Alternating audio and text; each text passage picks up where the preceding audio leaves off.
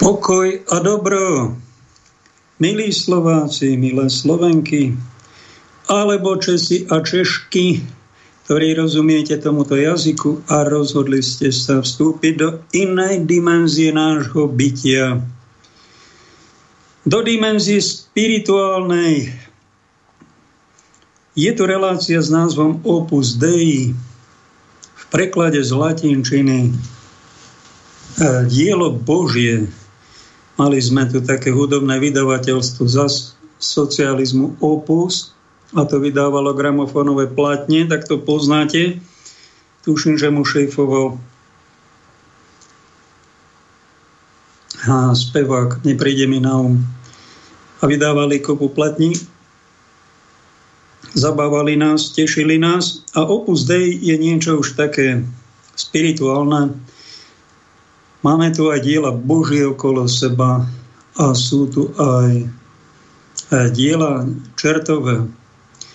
Naučiť sa medzi tým rozlišovať je prvá fáza nášho života a druhá taká, ak sme etickí, ak chceme byť etickí, tak by sme sa mali prikloniť na tú Božiu stranu, na tú svetelnú stranu a vyhýbať sa tomu niedobrému, čo sa nám tu tiež ponúka a nevieme to hneď rozlíšiť.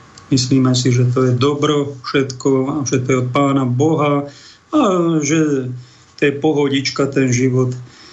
Ale počase zistíme, že sú tu aj všelijaké nástrahy.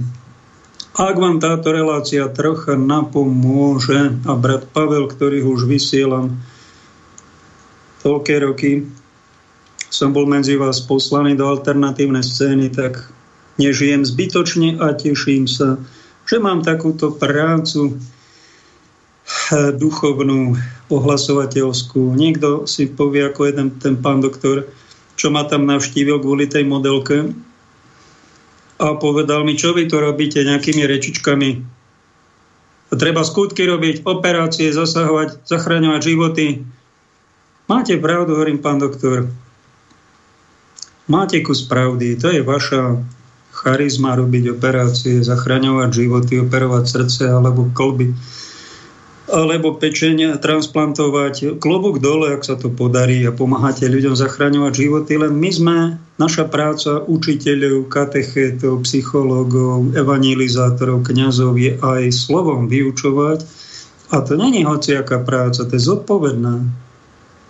Čo keď ja tu budem tárať nejaké rady a úplne vás domýlim a blúdy, alebo vás dostraším, alebo úplne vás odkloním od nebeských vecí a budem vám doporučovať nejaké šmejdy a nejakú patologickú spiritualitu a vy na konci, keď to budete robiť roky, potom ma budete preklínať. To, to sú vážne veci, aj vyučovať. Nie každý je na to povolaný. Páľo Hamel sa volá, ten náš spevák, ktorý bol že vraj šéfom Opusu, teraz mi doca vaklo a to sa vám denne modlím o dar pamäte. Aj to je jeden obrovský Boží dar, že máme nejakú, tak ako počítače majú pamäť a keď sú malé, tak sa rozšírujú, aby mali väčšiu pamäť. To je odkúkané z nášho počítača, z nášho tela, z nášho mozgu. Dal nám to stvoriteľ. Pamäť je nádherný fenomén, ktorý keď máme, keď nám funguje, ďakujte za to Bohu. Lebo ľudí, ktorí majú Alzheimera, zabúdajú. Pribúda. Ľudia blbnú.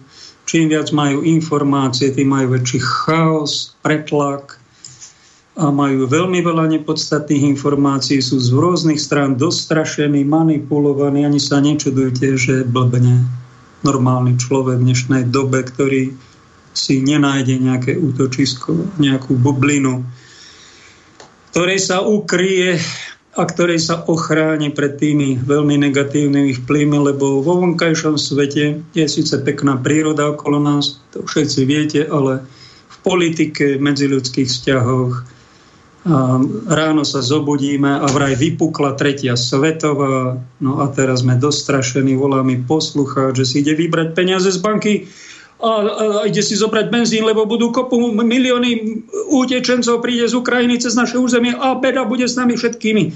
No to je tiež informácia, hovorím, počkaj, počkaj, uvidíme, ako sa to vyvrbí. A A ak to bude treba skomentovať, skomentujeme, ale tak vás doplaším aj ja, ešte viac, ak tie médiá vás plašia dva roky, teraz ešte je vojna. Radšej tu ponúknem tento priestor, ktorý tu mám, na niečo také troška upokojujúce, trocha spirituálne, trocha to, troška pôjdeme do hlbšie, do nášho bytia, do našej psychiky, poznania, vnímania reality, pretože ten vonkajší svet stále viac stupňuje agresivita. Všimnite si to. Skončila jedna hrôza, nejaké dva roky COVID a už začala druhá hrôza. A keď to skončí, už je ďalšia hrôza nachystaná. Ako keby fakt sa plnili tie body z apokalypsy, ktoré tam máme napísané, že to sú Božie beda, Božie rany, ktorých je v apokalypse spomínaných dvadsaťjeden, tuším, a dvadsaťdva aj s posledným úderom záverečným temných síl. A to si myslíte, že to sa nenaplní? To je Bohom predpovedané, Božom slove nám oznámené. Ježiš nás nebulikal, že všetko bude v poriadku, všetko sa vyzmizikuje, všetko sa anuluje z tej pamäte, vyčistí a žiadne tresty nebudú. No ak si chceš takto tráviť život, tak si zapni na nejakú prudko ezoterickú reláciu, aby ťa tam takto klamali. To my, kresťania, alebo zodpovednejší trocha evangelizátori, to nemôžeme takto ľudí zavádzať a klamať, že si to budeme robiť. Urážky Boha horšie ako v Sodome a Gomore sme prekonali niekoľkonásobne. Je to hrvozia, že to všetko dobre dopadne, všetko sa to odpustí a všetci do nebička prídeme. Chi, chi, chi, ha, ha, ha. Áno, to je jedna, jedna z verzií, ktoré nám ponúkajú tí, ktorí sa pochabia v tejto oblasti. Každú druhú reláciu vás na nich varujem, aj teraz vás, že pozor, rozlišujme a neverme hoci čomu, čo sa týka, čo troška zaváňa nejakou hĺbkou, nejakou spiritualitou. Tento obrázok, na ktorý sa pozeráte snáď aj vy, a ja troška som si ho zväčšil, je to jeden z obrazov od Salvadora Dalího, ktorý mám v zbierke vo veľkom obdive top desať obrazov, ktorý rozmýšľal som, ktorých tak, ktorí sa mi tak najviac páčia. Pápežovi Františkovi, keď sa kto si spýtal v rozhovore, že ktorý obraz sa vám páči, vaša svetosť, tak povedal Biele ukrižovanie od Marka Chagalla. A tiež zaujímavý obraz a tiež zaujímavý židovský maliar, v Rusku tuším pôsobil. A mne sa z obrazov top desať tento a páči, mám problém, neviem z tých desiatich, ktorý dám na prvé miesto, pretože všetky sú krásne. Tento u mňa asi vyhráva. Salvador Dalí devätnásťstopäťdesiatsedem, surrealistický malier, a volal sa tento obraz Santiago El Grande, Veľký Santiago. Znázorňuje apoštola Jakuba, ktorý podľa legendy je v katedrále Compostele, kde sú aj púte, a bol tam vraj ohlasovať evanjelium a apoštoli sa z posledné večere rozišli do rôznych končín sveta. Svätý Andrej vraj, kde si hore do Ruska, Svätý Tomáš, kde si zahynul prebodnutý kopiou, kde si v Indii, a Svätý Jakub starší, pretože bola Jakub mladší v raj, tak máme, to není sú v Biblii, toto veci, ale tradície cirkvi. Kresťania si to podávali, ten skončil v Španielsku a tam ohlasoval evanjelium a vraj tam sú jeho pozostatky, alebo sú tam zázračne prevezené, sú rôzne verzie. Áno, je to patron Španielska a tento maliar geniálny nádherne zobrazil tohto apoštola na víťaznom koni. Kôň je symbol slobody, tak nám to spieva Peter Nagy v jednej pesničke. Ale kôň je sila, aj pohlavná sila. Ak niekto skrotí v sebe túto veľmi silnú, mohutnú silu, pretože my pochádzame všetci zo sexuality, Erotika je súčasťou nášho života a je daná stvoriteľom. Není to všetko len diablom poškodené, poznačené. To Božie v nej, keď to niekto ovládne, tak je na koni. Výťaznom koni. Ten kôň sa troška vzbúril tam, kde má pohlavie koncet, nejaký atomový, nejaký, nejaký jazminový kvet, vyzerá to ako atomový výbuch a ten apoštol ide do chrámu kresťanstva vo víťaznom nejakom geste a čerpá si silu tou rukou od Ježiša Krista. Nádherný obec, milujem ho. A ešte tam sú nejakí aníli, ktorí v tom krku, neviem, či ste si to všimli, krku toho koňa je nejaký aniel s jedným krídlom a za ním sú nejakí ďalší dvoje anieli, ktorí cez ten chrám idú do, nejakého, do nejakej večnosti. Ďalší nádherný symbol.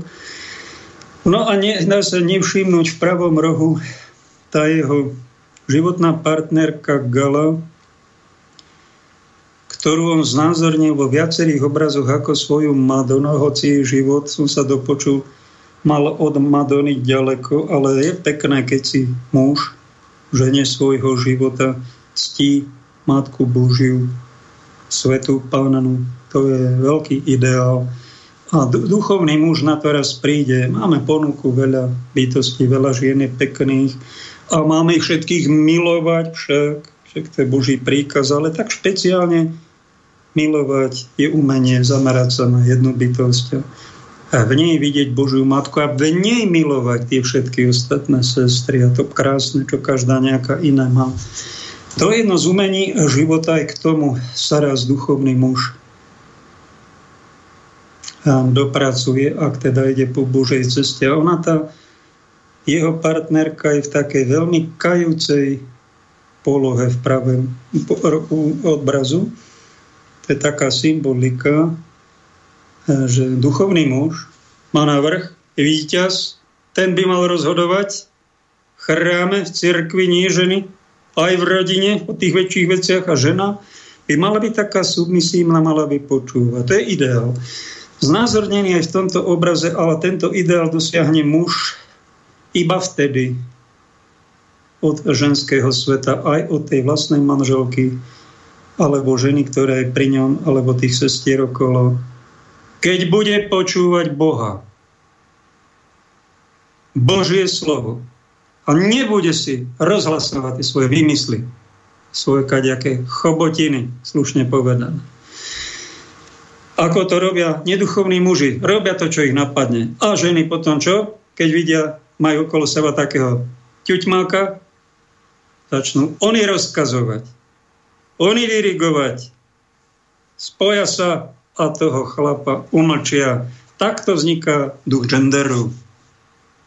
Aj v cirkvách, kde ženy rozkazujú, je tam farárik, nejaký ťuťmáčik, hlupáčik, čo mu ženské rozkazujú. Čo je toto za kňaza? Nemá žiaden rešpekt. A prečo? Lebo nebere vieru vážne. Ale ak duchovné sestry a ženy uvidia v nás, že bereme duchovný život poctivo, snažíme sa ozaj mať toho Boha radi, stvoriteľa, počúvať Boží plán a jeho slovo, iba taký muž bude mať svätý rešpekt od ženského sveta. A žena bude pri ňom kajúco, kajúca, počúvajúca. A to počúvanie, ak taká žena počúva duchovného muža, tak to je že vraj. To nám prezradzajú viaceré svätice aj Svätá Faustína. Pred Bohom to má veľkú hodnotu. Vraj väčšiu ako nejaké modlitby alebo kajúce skutky, keď žena počúva. Ale ona musí v nás cítiť, teda, že máme, že to bereme vážne, lebo keď to my vážne nebereme, tak nás ten slabší ženský svet zomelie a tak nám treba. Budeme, dostaneme od života výprask a nebudeme, nebudú, nám, nebudú nás brať vážne. Ani tie naše ženy, sestry alebo deti, pretože taký muž bude na posmech a môže si za to sám.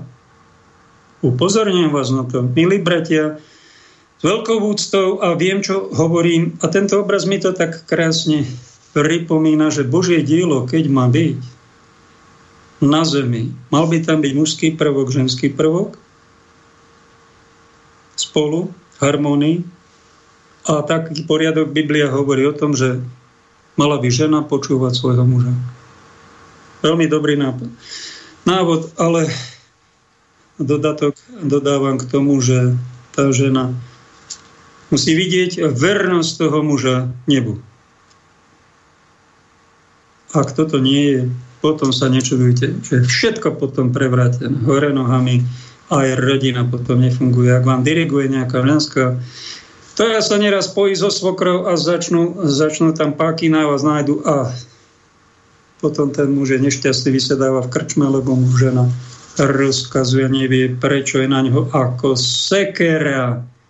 No tak preto není na teba ako také jemné dlátko, ale je taká sekera, lebo si si neobťal tie svoje nižšie púdy, človeče. To je asi odpoveď. Predstavte si, bol som v Bratislave na aute. Odhadujem, koľko to mohlo byť. trinásť štrnásť rokov, neviem. Niečo vybaviť. Mám tam sestru, tak rodnú Kvetku, tak som mu bol pozrieť, teraz aj brata Petra. V Bratislave mne to hrozilo, pred nejakými dvoma rokmi som v Bratislave niečo chcel v cirkvi robiť jednej, skoro katolíckej, že tam majú niečo, potom ako nebolo peniaze, tak som aj v Bratislave odišiel. Vtedy bol, išiel som autom, neviem, aká to bola cesta od nás z centra, už sa zvečerievalo, či to bolo Trnavská, či Vajnorská. A tam bol nejaká značka, že Baumax doprava, doprava kilometer alebo dva. A za ten čas, ten kilometer dva, mi toto prišlo do mozgu. Takáto informácia. Pôjdeš do Baumaxu, zabočíš doprava a pôjdeš si kúpiť tento, presne tento obraz od Salvadora Dalího, ktorý už pár rokov obdivuješ a nemáš ho. Medzi svojimi obrazmi. Tak ja som išiel, išiel, neponáhľal som sa, zabočil som doprava, teraz sa to volá oby. Vtedy to bol Baumax, idem donútra, pozerám medzi obrazmi presne tento obraz, ktorý mám dnes v galérii tých pár rokov a poviem, pani, ďakujem ti. Videl som to len v Prahe, do Prahy som chodil, a ak troška nejaké názory mám inteligentnejšie, možno ako obyčajný Slovák, tak je to aj zásluhou českého českej scény spirituálnej a vždy som si doniesol nejaké zaujímavé knihy. A tam som desi v paláci knih na Václaváku tento obraz raz videl, ale nekúpil som ho, vzal sa mi moc drahý, čo to stálo, tisícsedemsto korún. A hovorím, idem ešte do mesta, čo to budem so sebou nosť. Tak som ho nekúpil, bo to ma to mrzelo. Pozrite, ako mi to pán dal a dodnes tento obraz mám a propagujem ho preto, aby ste si každý našli, ako hovorí Goethe, niečo pekné, každý deň sa zamyslite, alebo každú nedeľu si nejaký obraz preštudujte. A niečo pekné sa zahľadte, hlbšie, čo ten život ponúka. A takto sa obohate, lebo keď sledujete len politiku, tak to sú tak choré veci, tak diabolské už veci, čo sa nám ponúkajú. A cez hlavné médiá, že ochoriete z toho psychicky, vám šibí.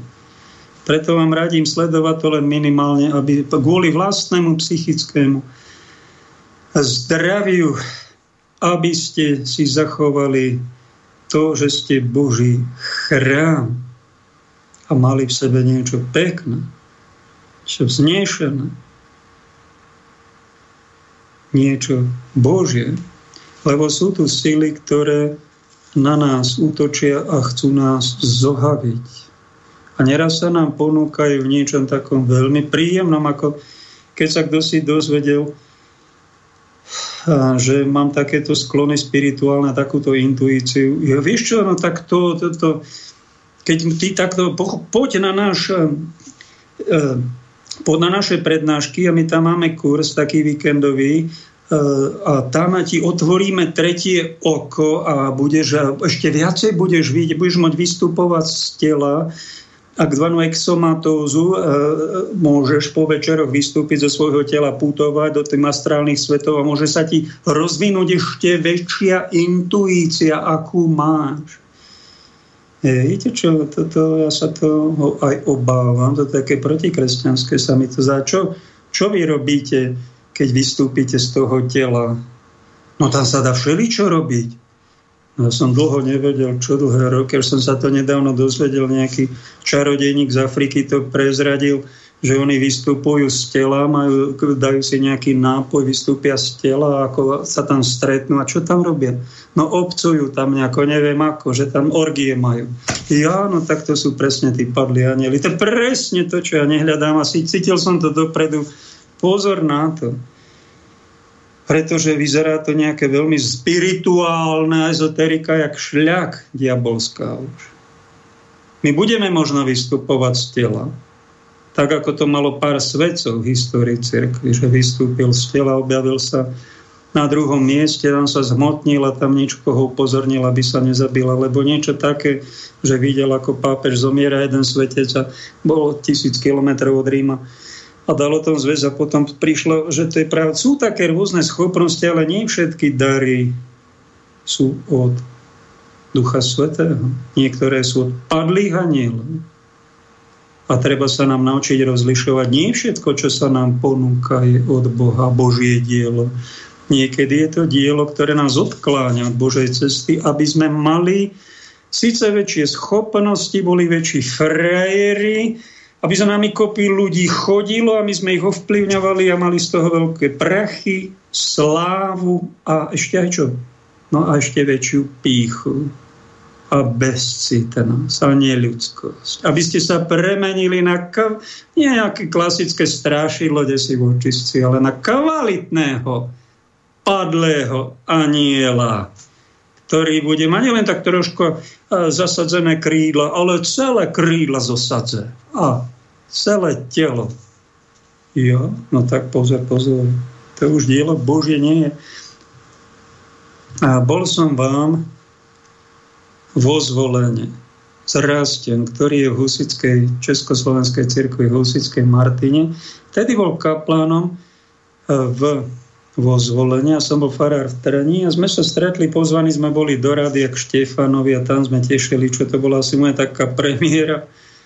V rádiu, dlhšie v relácii sme niečo rozprávali. Raz to sa dal na cestu, oženil sa, má dodnes pani manželku, zdravotnú sestru, dieťa a pracuje kňaz v stave inde, že má strašné problémy, že ho tam nejak, či mu závidia, alebo čo, tí, ktorí sú neženatí a nemôžu ho tam zniesť, ale tak robí, ako vie. Ale tento Štefan, tak sme sa s ním skamarátili, čo v rádiu robil. Števo Válovič sa volal. On potom nejak náhle zomrel, mal štyri deti, ženu. A raz sme sa tak rozprávali a začal mi chváliť celibát. On ťažký ezoterik, ktorý hovoril o mimozemšťanoch v rádiu, plne bežne. Raz mi tak navrhol, Pavel, počúvaj, nechcel by si, aby som ťa zhypnotizovala a dostal by si sa do minulých životov a zistíme, čo si ty minulých životoch bol. A hneď ma taká, hneď mi duch Boží, tak začali blikať kontrolky. Daj pozor na toto.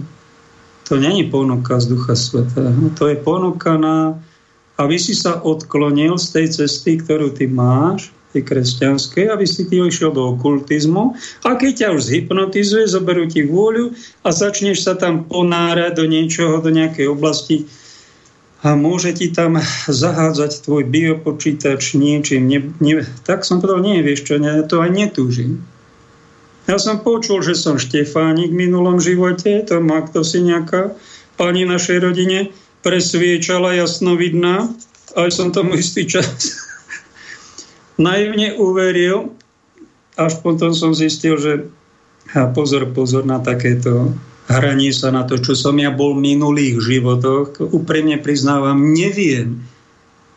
To je moja úprimná odpoveď. A nebudem potom pátrať. Ja som sa narodil v roku šesťdesiatšesť, teraz je rok dvadsaťdva, mám päťdesiatpäť rokov, ja žijem tento život. Bodka.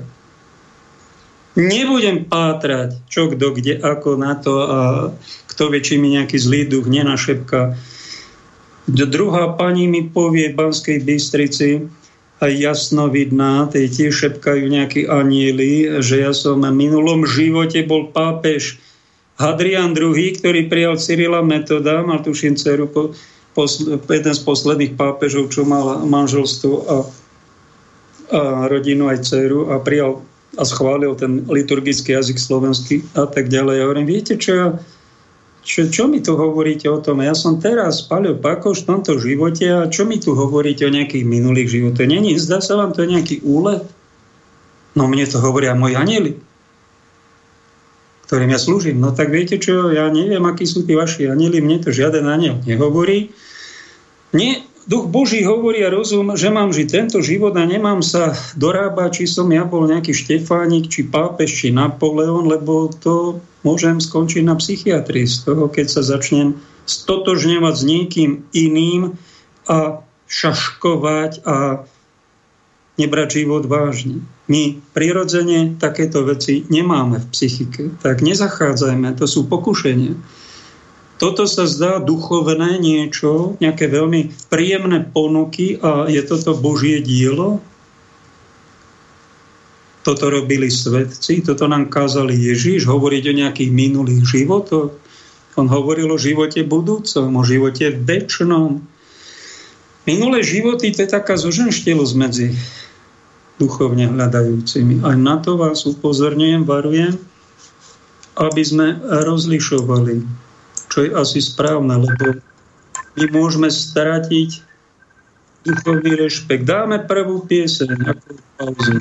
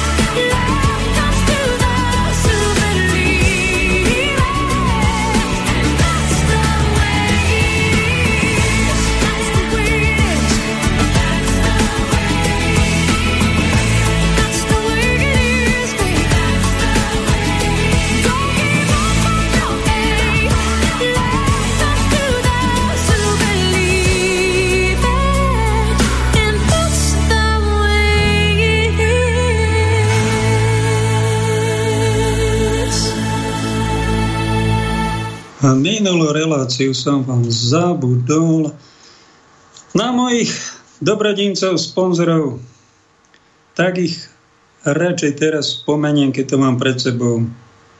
Pekne ďakujem Richardovi, Lenke, Eve, Kataríne, Petrovi, Kamilovi a sestre Mí z Rakúska za podporu tejto relácie Božieho služobníka, aj tejto misie, ktorú mám v alternatívnych médiách. Mám to ako krásnu prácu snov, ktorú som nemal vždy počas tých skoro osem rokov, pretože som šesť sedem rokov vysielal skoro zdarma, až na nejaké výnimky, a musel som sa živiť aj nejakými, nejakou inou prácou, keďže Cirkev, cirkevní predstavení takúto snahu ocenili a úplným negativizovaním, ďalším ignorovaním alebo totálnym nezáujmom. To je vlastne o ničom z ich pohľadu. No tak dobré, keď myslíte, že o ničom, pána Boha,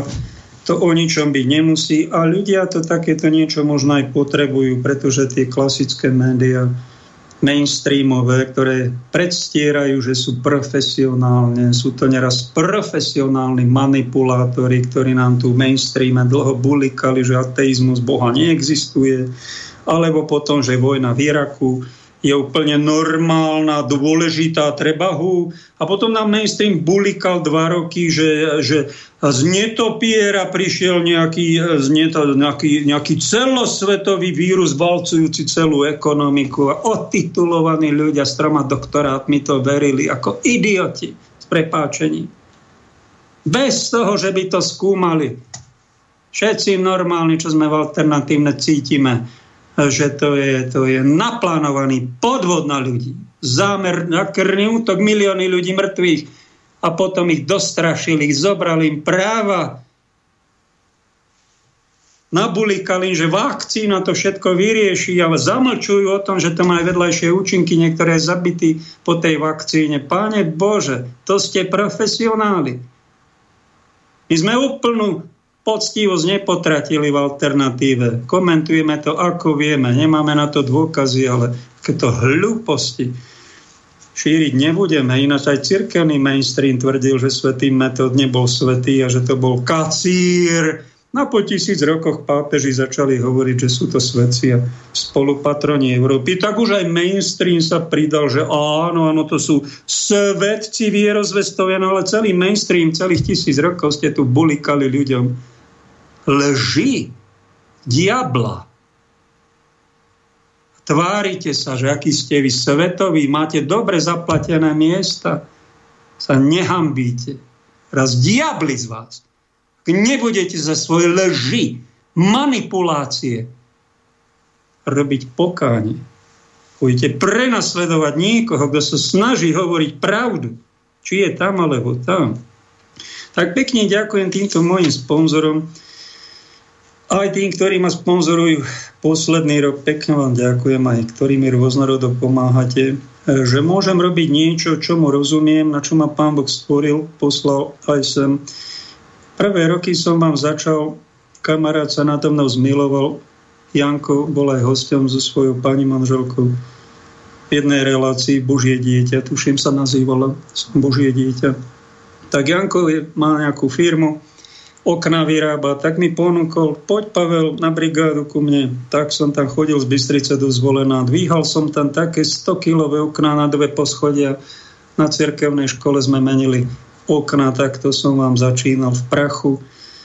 Dosť ťažká práca, a viete, koľko som zarobil za týždeň? päťdesiat eur. A povedal som Páne ďakujem. Potom som rozvážal chleba po Bystrici, stával som o pol piatej, končil som o druhej, som prišiel. Viete, koľko som zarobil za týždeň? šesťdesiat eur. Je, tak sa mi zlepšilo. Nerobil som desi na poisťovni, to som skúšal, nejakého šoféra inde, potom nejaký vyššie roka som robil recepčného v jednom hoteli, alebo som umýval riad v hospici a dali mi tam nájsť. Krásne skúsenosti. Za tých deväť rokov bývam na deviatom mieste a robil som variť deväť robôt a tak som si zarábal.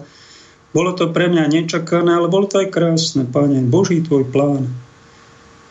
A teraz, že vysielam a niekto ma sponzoruje, ešte aj Boris, ktorý je za mixážnym pultom, mi pred rokom poslal stovku z vďačnosti. Páne, vďaka za vás. Aj tí, čo sponzorujete takéto dielo a že máme... Je to práca, pretože toto si chystáme, vysielame, informujeme vás.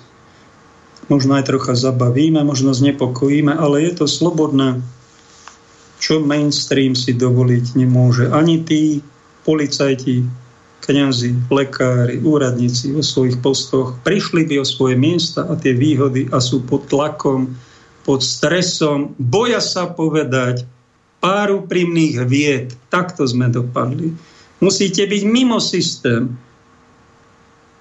aby ste slobodne povedali, čo si myslíte. A tam, kde je sloboda, je duch Boží, hovorí apoštol Pavol. Tam, kde je duch strachu, to už není dielo Božie, to je poznačené diabolskými silami. Ak ste si to neuvedomili, tak vám to na rovinu hovorím. Všetci tí, ktorí podporujete diabolstvo, budete raz za to zodpovední. Minimalizujte to vo svojich životoch. Niekedy sa to odstrániť nedá.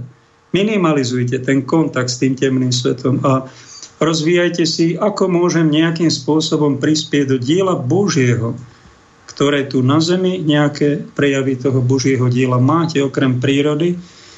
To je tiež Božie dielo, ale niekto na celibát povie, a to je taká blbosť, ten celibát. No možno blbosť pre teba.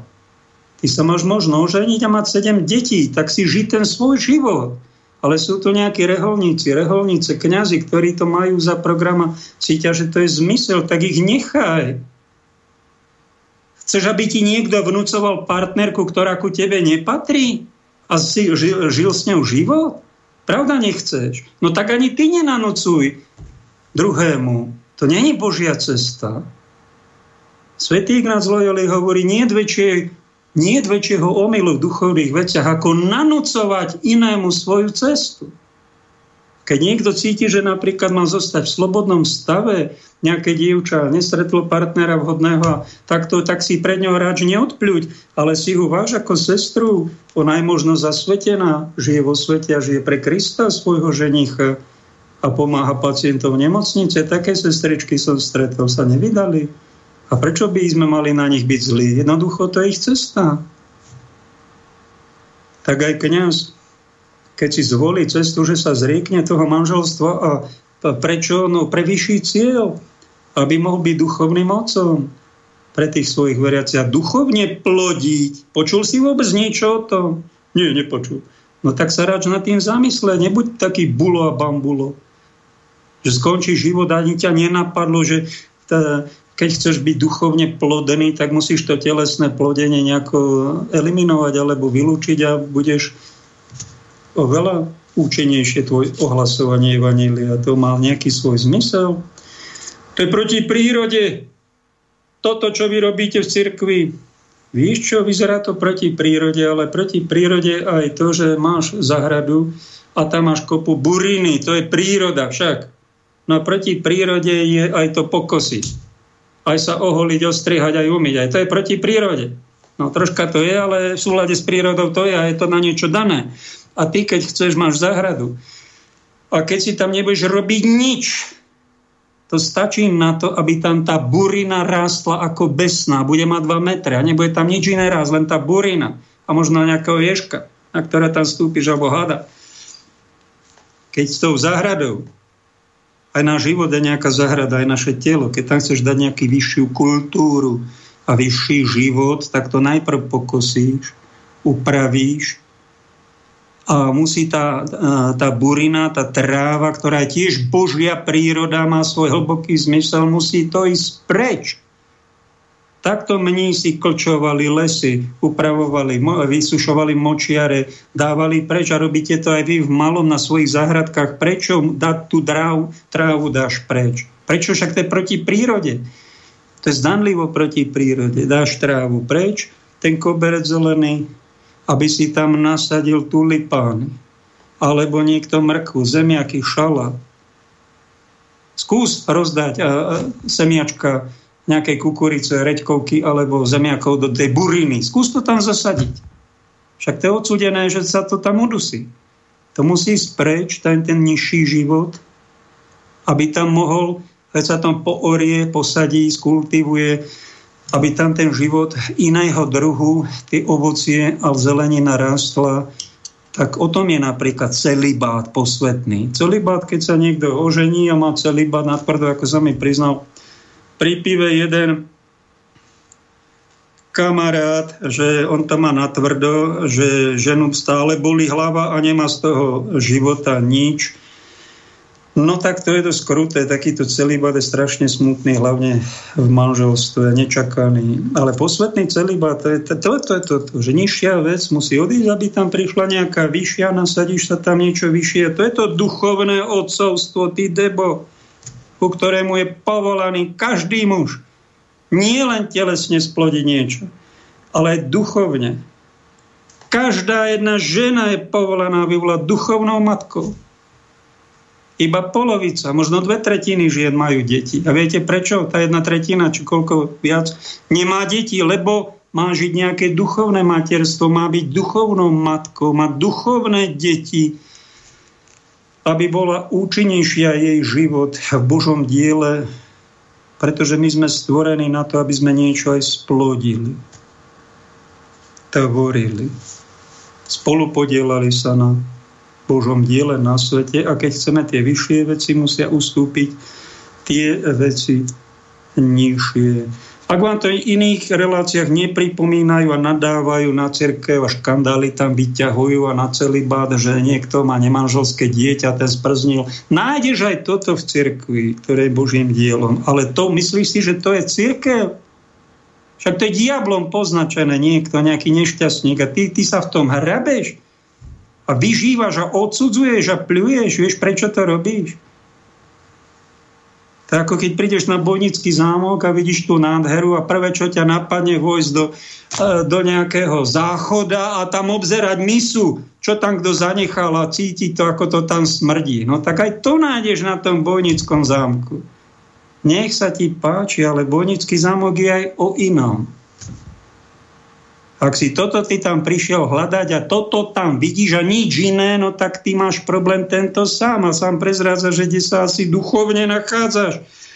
Akých démoni v tebe pracujú, lebo keby bol v tebe zdravý rozum a Duch Svätý, tak si všimneš aj tú nádheru tisícorakú v tej zahrade, či Božom tiele, prírode, aj inom.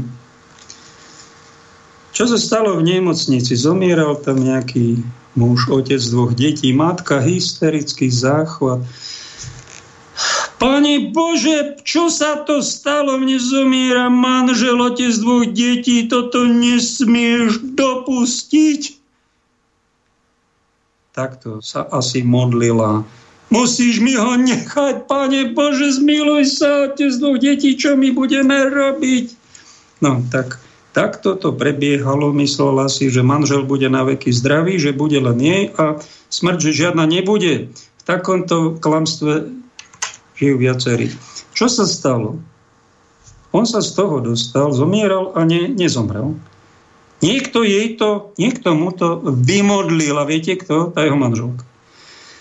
Ona taká šťastná, že manžel žije. Dostal sa z nemocnice, hrozilo mu niečo a malo práve úžasné, úžasné. Prešiel rok a deň a ten muž sa zamiloval do inej. Opustili ju aj s dvoma deťmi a ona zostala hotová. Tak toto nečakala. Takúto zradu. Strašné, to nie je, to je príšerné, otrasné, čo, to, čo si to tento dovolil. No tak vidíš, no tak aj toto sa stáva. A kde je chyba? Možno mal vtedy odísť. A možno si sa mala modliť, Pane, on zomiera, aká je tvoja vôľa? A možno by ti prišla od Daniela verného, on má odísť, musí zomrieť. Zomrieť čože? Nesmie zomrieť! No tak aniel Boží sa zja- zdialil a prišiel padlý aniel a tej jej bulikal, že musí žiť, musí žiť, musí žiť. Tak jej to nabulikalo, ona si to vyprosila, svoju vôľu si presadila, no a tohoto sa dožila. Takéhoto, no však to je prekliatie, no vidíš, to je nepožehnanie, no. Nepožehnanie, preto my, kresťania, vám odporúčame, nie, že musí to byť tak, ako to ja, ako to mne vyhovuje, ako sa to mne zdá a musí to tak byť na veky, ako to bolo doteraz, musí to byť ešte, ale vždy zakončujeme, Pane, aká je tvoja vôľa? Nech sa stane tvoja vôľa, vnúkni mi, prosím ťa, aký je tvoj plán s môjim životom, lebo táto pani manželka, či ex-manželka bývala, si tak povzdychla, keď videla, ako žije sama s tými dvoma deťmi, ako sa pretlka životom a on sa tam pochechtáva, chodí po zábavách a po dovolenkách s tou svojou milenkou, tam cudzoložia, či smilňa, či čo to robia, a bezohľadní sú voči nej, aj voči tomu manželstvu a tým deťom, alebo už to tam asi nejak zomrelo, no tak bolo je tak smutno do plaču, že si povedala potom Bohu, povedala úprimne aj kňazovi, viete, čo oveľa lepšie by bolo, keby on tam vtedy bol zomrel.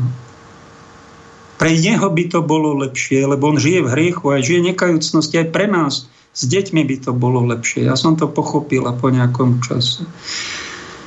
Preto vám to hovorím, aby sme plnili Božie dielo a nekláňali sa modlám. Deti, utekajte od modiel. Upozorňuje nás najväčší z priateľov Ježišových, sú tí apoštolia na modla. To môže byť aj kňazstvo, môže to byť aj moja firma, moja rodina, moje deti, moje ego.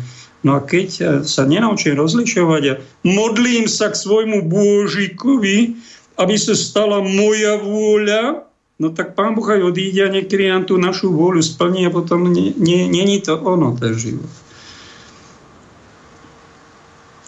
Není to ono, tak si pustíme teraz ako ukážku jedného nášho športového poloboha. Krásne sa naši hokejisti zachovali, že sa chcú stretnúť s občanmi. Majú striebornú medaili z Pekingu a oni kvôli tomu, že sme sa priklonili na stranu tých prudkých kapitalistov, oni to cítia s celým národom, sa nechceli stretnúť s ústavnými činiteľmi, blahoželami, že majú, prejavili takto svoju občiansku uvedomelosť, charakter a národného ducha, ktorý nepotratili. Nech ich Pán požehná. A jedného z ich kolegov, poloboha, ktorý pôsobil dlhé roky v en há el, českého hokejistu, ktorý dosiahol túto široko, ďaleko, asi najviac tejto oblasti. Predstavte si, začal, rozhovoril sa aj o víře. Tak si pustíme ukážku od něho. My máme společnou jednu takovou věc, o které oba víme, že se o ní těžce hovoří jakoby veřejně, a to je víra. Ale vlastně je to obrovská, obrovská součást toho života. Nemůžeš to z jakýkoliv vlastně otázky, kterou ti člověk podá, tak ve finále to vždycky, aspoň u mě to vždycky skončí tam někde. Um, co ti... Co ti ta víra, jako ve stručnosti, co ti ta víra nejvíc jako dává? Protože ono se člověk i vyvíjí s tou vírou, že jo, nějak k ní přijde, nějakým způsobem uh, se posouvá. Tak je ti padesát.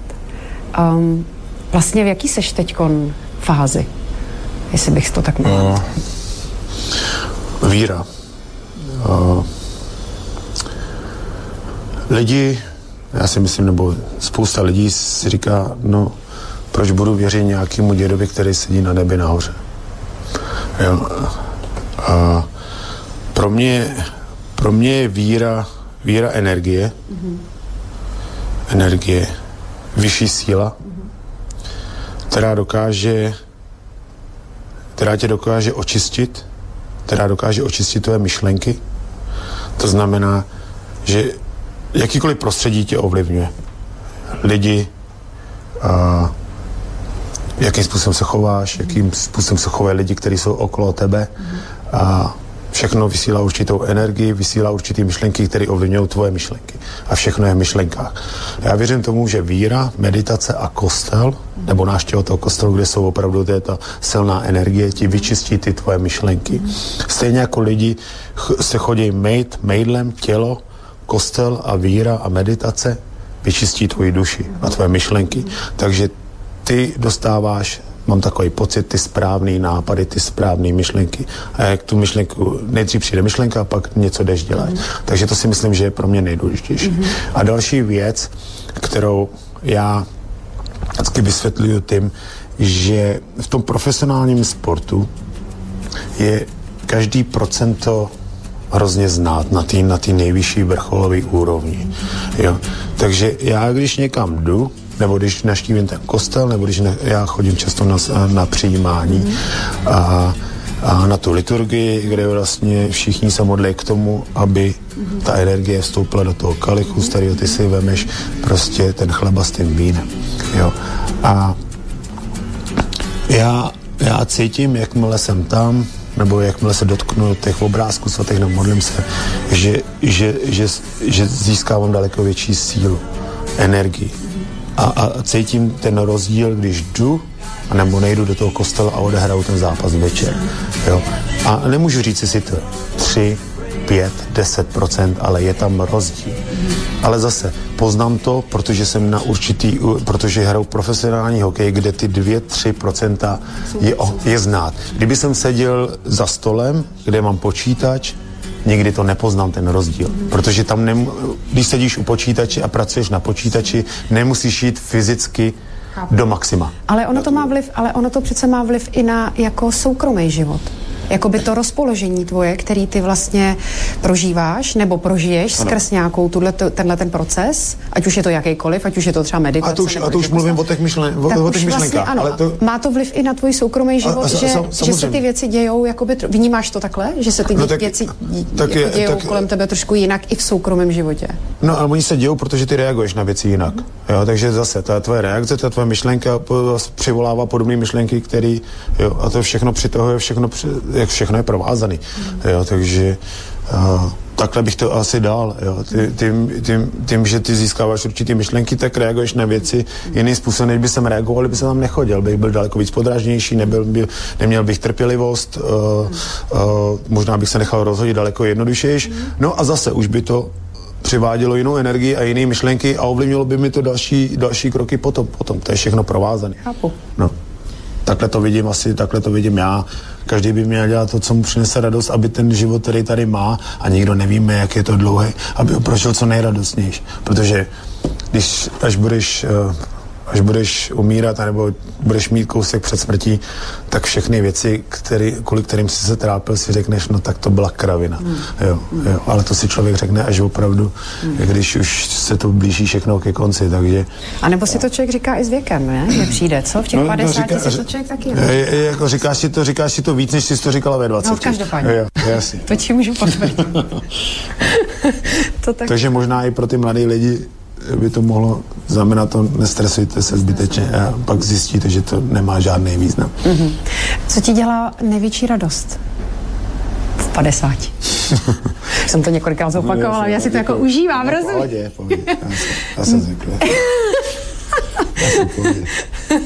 Ne, ale mně to přijde jako hezký. Mně taky. Takhle jako na, na padesát nevypadá. Ne, ale děkuju. No. Ale jako, já jsem v pohodě, tady v tom mě to nevadí. Co mi dělá největší čekala? radost? Jsem čekala, že mi řekne, že nevypadám na čtyřicet pět, ale mi nic si neřekl. Po kom to je ten pořád? Teď se vrátíme k tomu, co mi dělá radost. Co ti dělá radost? Všechno a nic. Záleží, jaký to je den. Mm-hmm. A... A... Hokej? Máš jako fakt, ra... máš ještě pořád radost z toho hokeje? A... To... to... Já ten hokej miluju, ale nevím, jestli mám takovou radost. Jako, jako hrát, mm. aby jsem aby jsem někomu dokazoval, že jsem dobrý, to, no, to, tam, to, to tam není. No. To tam, no, to tam není. To to tam, snad, no tak to no, snad už ani nepo... No víš, jak to je, no, to, člověk... to už snad jako není u tebe potřeba, ne? A, ale, ale mm. právě bez, bez, toho, bez toho to nejde, jo, to je, to, to je taky... to je taky ten důvod, proč já si myslím, že jsem byl schopný se dostat na, na tu nejvyšší úroveň. Hmm. Že, jsem, že jsem chtěl být nejlepší, jo? Hmm. Bez toho, hmm. bez toho cíle já nevěřím, že to, že to někdo může dokázat, jo? Jo? Ty prostě musíš být, musíš si dát ten cíl a být a nekoukat nalevo doprava, doleva, doprava, doleva a, a jít, jít, jít si za tým, jo? A někdy, někdy třeba je to i sobecký, jo? Ale, ale nevěřím tomu, že jinak se to dá dokázat. Jaromír Jágr mal päťdesiatku, čítam jeho životopis na Wikipédii. Najväčšie úspechy: zlato z olympiády v Nagáne, Stanley Cup dvakrát, majster sveta dvakrát a ďalej, ďalej. To je taký poloboh český, ktorý zažiariala tridsať rokov, robil hokej tej najlepšej lige en há el, kanadsko-americkej. Na dosiahol tam títo chlapci, tam sú nielen milionári, to sú miliardári. Majú obrovské úspechy a Jágr je vzácny v tom, že on sa vám dal aj na vieru. Čítam tu. Do svých tridsať let byl známy svým sázením v kasínech. Jágr je pravoslavným křesťanem, pravidelne sa modlí, čte Biblia, účastní sa liturgie. V rozhovoru pro es em é priznal: "Som vieřící, sto percent vieřící." devätnásťstodeväťdesiatdeväť Uho. O dva roky pozdej ho pokštil tehdejší pražský pravoslavný arcibiskup Krištof. Je svobodný, bezdetný, jeho partnerkami byla řada modelek či televizních moderátorek. Videl som to, tak ma to zaujalo, tak sme ho pustili.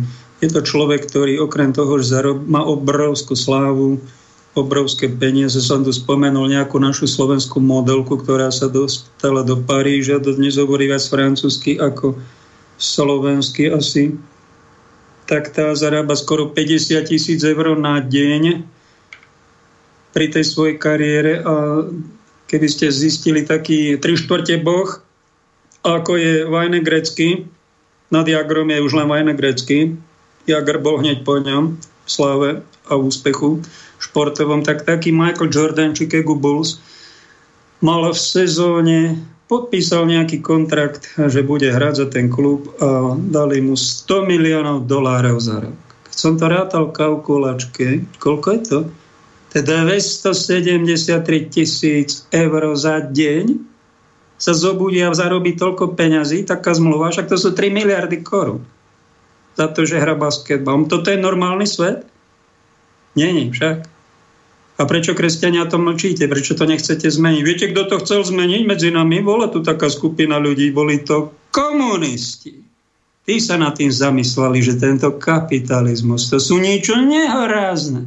Do akých výšok, keď to takto zarába modelka alebo člen nejakého týmu, koľko zarábajú tí pracháči nad ním? Čo majú ten klub. A tí bankári si tam prehádzajú miliardy a robia si vojny, ako chcú. A my sa na to nemo prizeráme.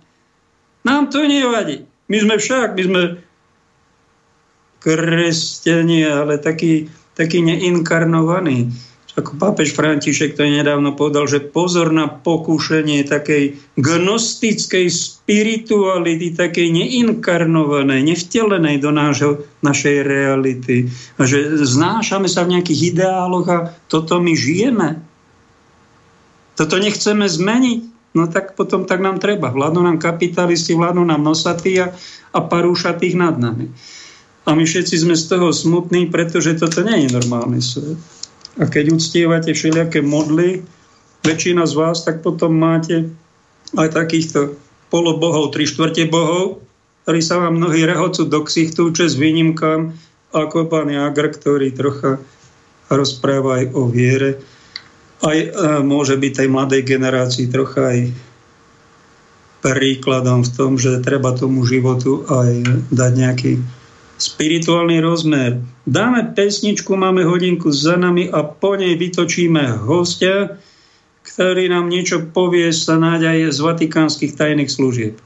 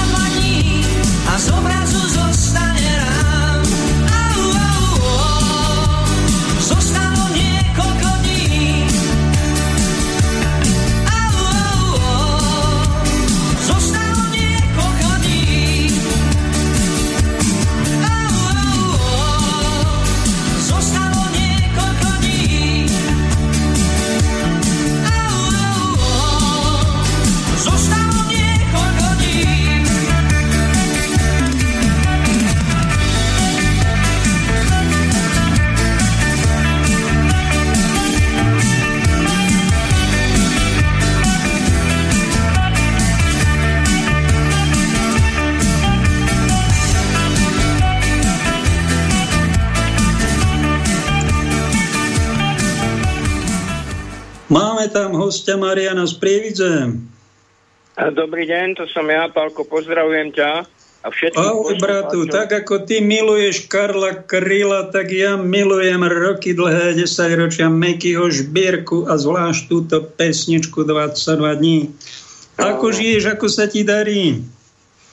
Ako chudobný človek v bohatom meste, alebo ako človek, ktorý sa musí riadiť scenárom určitých ľudí, ktorí robia ohavnosti. Ja Bože, není to radosná doba okolo nás. Ako si to prežil tie dva roky? Šibnuté. No, mal som už zo, zo dva razy koronu, teraz som mal aj Omikron, však ja nie som iný ako druhý. Ale nejako sme to rozchodili, vďaka Bohu, a ideme ďalej do finále, uvidíme, čo nás ešte čaká. Nebojíš sa vojny na Ukrajine? No, ja začínam z tejto strany, z tohto súdka, že mám na to samozrejme svoj názor, som už postarší človek, ktorý má niečo nažité, ale neviem k tomu zaujať akýsi oficiálny postoj, ale nemám z toho, nemám z toho dobrý pocit, pretože vzdielam názor, mňa obrazne povedané nezaujímajú ani Rusi, ani Američania. Len škoda je to, že my sme príliš malinký štát na to, a hlavne ekonomicky slabí, aby sme tomuto všetkému svinstvu mohli povedať, dajte nám pokoj a nehajte nás slobodne žiť. Ja, není to moc radosné. Mal by som im ako duchovný líder tu. Aj hoci na poslednom mieste som medzi tými duchovnými, ale mm-hmm. môžeme ovplyňovať verejnú mienku tým, že ohlasujeme dobré veci. Jedna z nich je, že vojnám, keď chcete ľudia zabrániť, dá sa to. Cez modlitby, cez pôsty a cez kajúci život. Keby to robilo mnoho ľudí, tak aj vojne sa vyhneme. Ale keď to na to dlabú ľudia, chcú žiť len konzumovať, chcú len užívať, chcú si robiť po svojom, na Božiu vôľu sa tu väčšina ľudí kašle, čes výnimkám. Potom prichádzajú vojny a je to smutné, že sme smutní všetci. Je to bolavý následok našej bezbožnosti a nie sú vinní len nejaké mocnosti, nejakí pracháči, ale temné sily to rozduchajú preto, lebo vidia tu, že potrebujú tu ako tá metla z pekla pozametať nejakú takzvanú negatívnu energiu. Preto je to Bohom aj dopustené na nás. Prosím ťa, ty si robil korešpondenta, oznamovateľa Rádiu Lumen. Koľko rokov si tam chcel dávať informácia, že to oni nechcú nejak počúvať, nejak, nejakú alternatívu no, tiež? Ja som viac menej bol ako kultúrny spravodaj, sa dá povedať. A čo sa dialo v oblasti kultúry, napríklad prerábal sa trojičný stĺp na námestí, tak som spravil komplet demonahrávku na kazetu, e, päťdesiatminútový rozhovor s Barborou Matakovou, plus som do toho dal podmas, zbor Židov. Čiže kompletne som to doniesol do štúdia a oni to odvysielali.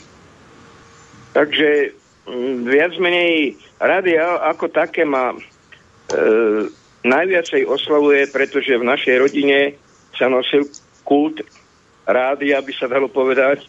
Môj otec chcel byť salezián a nedeľa spočívala v tom, že sa počúval Hlas Ameriky, volal Londýn, Slobodná Európa. V nedeľu všetci pri stole, pri obede nikto nemohol stať. Počúvali sa valčíky viedenské. Takže to rádio je také fluidum, že nevidí človek tých ľudí a práve v tom musia byť hutnejší tí moderátori. Ono, ak sa hovorí, šip vystrelený sa už nedá vrátiť naspäť, takže akákoľvek odmlka v éteri alebo chyba sa tam hneď spozná. No a potom, ako si spomínal, som sa spoznal s Karlom Krylom, s ním som komunikoval, potom som bol jeden z tých, ktorý otváral rádio Beta v Bojniciach. Takže by sa dalo povedať, že trošičku taká, taká e, prax žurnalistická e, vo mne existuje. Pokračujem vo vysielaní Antóna Hlinku, no. ktorý ma nadchol. Ako intelektuár fantastické nadšenie mal, fantastickú výrečnosť mal a z tých klerikov z Mnichova cez Slobodné, či z Hlas Ameriky vysielal niečo, čo sme tu nemohli počuť ani z cirkevných, ani štátnych médií. Vysielal pravdu, realitu o prenasledovaní cirkvi a kresťanov. A my sme to počúvali prilepený uchom na to rádio. Čo by dnes, keby tu on bol, Antón Hlinka, čo by asi vysielal podľa teba? By sa dostal, asi by ho vyradili z nejakej médií klasických, keby chcel niečo také odvážnejšie hovoriť, lebo prenasledovanie kresťanov existuje. Napríklad polovica kresťanov bolo povyhadzovaných z kostolov za to, že neboli očkovaní. Úžasné, niečo úžasné.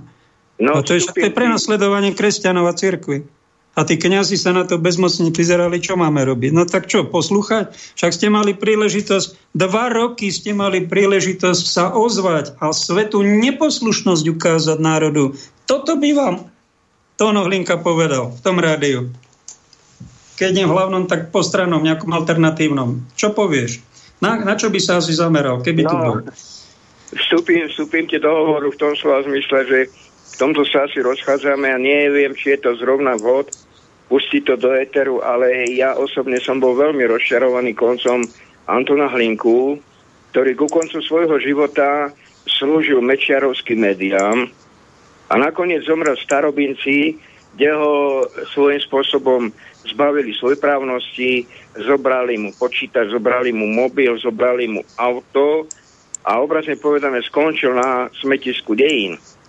Ale mal Takže... Alzheimera posledné roky, musím ťa opraviť, e, že je... stratil pamäť. Aj to je možné, lenže... Veľmi zvláštne, že stratil pamäť, taká inter... tri vysoké školy, fantasticky rozhľadený človek a zrazu bez pamäte a nevedel, že je doma. Povedal, poďme domov, poďme domov. Bol nepokojný, nasadli do auta, odviezli ho okolo pár kilometrov a prišli na to isté miesto, on sa ukludnil, chudáčik, tak bol na tom, on už o sebe ani nevedel. Keď sa ideme o týchto duchovných veciach baviť, tak ti poviem len toľko, že takéto veci sa dajú v človeku svojím spôsobom aj naštartovať. Sú na to určité okultné praktiky, pomocou ktorých je možné človeka pripraviť aj o rozum. A jednou, jednou z tých inštitúcií, ktorú máme dneska v relácii na pretrase, je aj Opus Dei. No povedz nám niečo o nich. No ja by som začal túto, tento môj príspevok takým spôsobom, že hovorí sa o sed, číslo sedem je číslo plnosti a je sedem mystických spoločností, ktoré majú súčasne tajne ovládať svet. Každý bez pochyby počul teóriu o určitej kaste ľudí, o tajných zakonšpirovaných organizáciách, ktoré sú tu na to, aby svet ovládali určitým smerom, až sa nastolí nový svetový globálny poriadok. Keď som bol malý chlapec, tak mi otec hovoril, vieš, synku, raz príde doba a bude jeden ovčinec, jeden pastier, jedno náboženstvo, jedna mena. Nemá to niečo súvislé s tým, čo sa momentálne v súčasnosti celosvetové deje na svete? Smerujeme k tomu. Zaujímavé, že pápeži poslední, posledných pápeži dvesto rokov bojovali proti Amerike, pretože ju vládli a založili slobodomurári. A neviem, čo sa stalo. Po druhom vatikánskom koncile sa zrazu sa prišiel Kennedy, katolík medzi prezidentami, toho zabili. No a stali sa z Vatikánu Ameriky, sa stali veľmi dobrí kamaráti a sú takí ako jedna ruka. A ešte pápeži žehnajú, že treba svet potrebuje, aj Spojené štáty potrebujú svetovú vládu, svetového lídra, celosvetovú no. vládu a pápež František to spresnil, že nemusí to byť jedna osoba, môže to byť nejaké kolegium z rôznych štátov. No tak dobre, no ale táto Amerika, a to je dobrý katolík tento, čo toto robí, túto vojnu rozoštváva, však všetci vieme, kto to robí, nie Putin. Ale oni tam vojska osem tisíc kilometrov od svojich hraníc dali a rozoštvajú a my to potrebujeme. Choďte sa tam na Čukotku a Aliašku byť, keď chcete. Nie Európu tu do vojny zaťahujete a tri milióny ľudí ohrozených, aj osemsto miliónov Európa je v poplachu kvôli pánu Bidenovi, vraj dobrému katolíkovi, pre Boha. Ale aj to je súčasť, súčasť toho, čo majú tie inštitúcie spraviť, a patria na vrchole tohto všetkého sú jezuiti, nepochybne. Potom sú tam ilumináti, áno, jezuiti ovládajú celosvetovú ekonomiku. Ilumináti e, sú v pozadí a všetko toto, čo sa deje, všetky e, vojny riadia, ťahajú za nitky. Potom sú tam kol, Kolumbovi rytieri, potom je tam Bilderberg. To sú ľudia, ktorí sa raz za rok tajne schádzajú a rozprávajú sa o tom, čo a ako so svetom spravia ďalej. Potom je tam Skull and Bone. To je inštitúcia, ktorá vyrába prezidentov, hlavne amerických prezidentov. Lepká kosti tam... v preklade. Sú to piráti. Áno, áno, je to lepká hnáty. Sú to v podstate... Uh, insignia, ktorú, mali, ktorú malo aj Edelweiss na čapiciach, pretože prvú vojnu financovali Rothschildovci, druhú vojnu Rockefellerovci a Hitler ako taký bol, bol bábka na vykonávanie všetkých týchto svinstiev, ktoré sa diali e, vo vojnách. Potom je tam tzv. Rímsky klub a posledný je Opus Dei. Áno. Opus Dei je... To je pre mňa novinka, že aj Opus Dei je na vrchole moci tohto sveta. To máš odkiaľ? Ako si to môžem overiť? No, mám to z istého nemenovaného časopisu, ktorý do určitej miery berem s rezervou, ale zase zastávam názor, že bez vetra sa ani lístok na strome nepohne. No keby sme teoreticky teda pripustili, že sú niektorí, ani nie tí dole, tí jezuiti dole, alebo tí Opus Dei služobníci, ano, ktorí si robia poctivú prácu medzi pospolitým ľudom, ale možno tie špičky sa tam dostali na špičky nejakých tých korporácií alebo tých, tejto osobnej prelatúry, že by oni paktovali a pracovali na svetovláde. Niekto no. hovorí, že je to tak. My si to dolu overiť ťažko vieme, ale tak povedz niečo ďalej o tom. Ne, nemô, nemôžeme si to overiť, pretože Vatikán, čo sa týka týchto vecí, áno, a trošku odbočím aj o témy, čo sa týka Roberta Bezáka, a neskôr ešte poviem, lebo aj tam sú súvislosti, že tieto inštitúcie konali aj v neprospech Roberta Bezáka, a Vatikán má tak urobené zákony svoje cirkevné, že nie je povinný nikomu nič vysvetľovať. To isté aj Bezákovi. Bezáka odvolali na základe nejakej halúzy, hoci Bezák tiež niekde spravil prešľap, a ja si myslím, viem, že viem kde, ale proste podstata toho je, že tá inštitúcia Opus Dei je cirkevná inštitúcia, v ktorej je zainteresovaný okrem iného aj súčasný pápež, a okrem iného tam participuje, a opäť asi silné, pustí to do etéru, ale už keď to mám na jazyku, okrem iného je tam aj emeritný kardinál Tomko. Áno? Opustení. A krásne to takto tu povedal, že má niečo so slobodomurármi, tak ma to nahnevalo, ale potom som o tom rozmýšľal dlho a dovysvetľoval som to tak, že ako sledujem pána kardinála, že fakt za celý svoj život profesný, a to bol tretí muž Vatikánu, obrovský vplyvný Aha. kardinál, ešte do dnes žije, fakt sa nevyjadril nejako rázne proti slobodušom, alebo proti a, iluminátom, áno, ani moci tohto tak. sveta. Toto v Vatikáne posledných polstoročia nerobia. Neviem oni prečo. Sú, oni sú precízne vyškolení na retoriku, ako majú, čo kde majú hovoriť, ako sa majú správať e, v určitých situáciách a tak ďalej. Opus Bonum založil v roku devätnásť osemdesiatdva, Španielsko založili, áno. Je to inštitúcia, ktorá robí všetko preto, aby tu bol jeden ovčinec, jeden pastier. Je to zakonšpirovaná spoločnosť, ako som spomínal, ktoré sú aj vysokí cirkevní hodnostári. Jednou z ich zbraní, alebo ako to nazveme, je, je používať priming alebo brainwashing, po slovensky povedané, bohapusté vymývanie mozgov ľuďom a nasadenie im do hlavy teórie, ako to, ako to spravili teraz svojím spôsobom, že z jezuitov, že nás naučili nosiť brechadlá, hej, teda rúška, ja tomu hovorím brechadlá, že z nás urobili pokakaných, že sa bojíme všetkého, že udávame jeden na druhého. To je proste situácia, ktorú tu oni potrebovali vytvoriť a na sto percent sa im to podarilo. To je no keď je len rúška, to by sme ešte prežili, ale tu sa cirkevní predstavení žehnajú vakcíny. Pápež áno. To odporúča ako skutok lásky, čo by bolo, teda keby to bola ozajstná vakcína, tak všetko v poriadku. Nič proti tomu, ale tu nám odborníci aj súd v Španielsku potvrdil súdne rozhodnutie, možno to bude precedens pre ďalšie súdy, že to vôbec nie je vakcína. A ďalší odborníci, ktorí sú vytlačení z mainstreamu a prehlasujú a tvrdia, že tam sú škodlivé nejaké veci, ktoré ľuďom ubližujú. Čo počúvame, vysielame, nevieme si to overiť, ale realita je taká, že okolo päťdesiat tisíc ľudí podľa oficiálnej štatistiky e- v Amerike, v Európe zomrelo, čiže boli zabití. päť miliónov ľudí zabití covidom vraj a päťdesiat tisíc zabití vakcínami a poškodených niekoľko miliónov.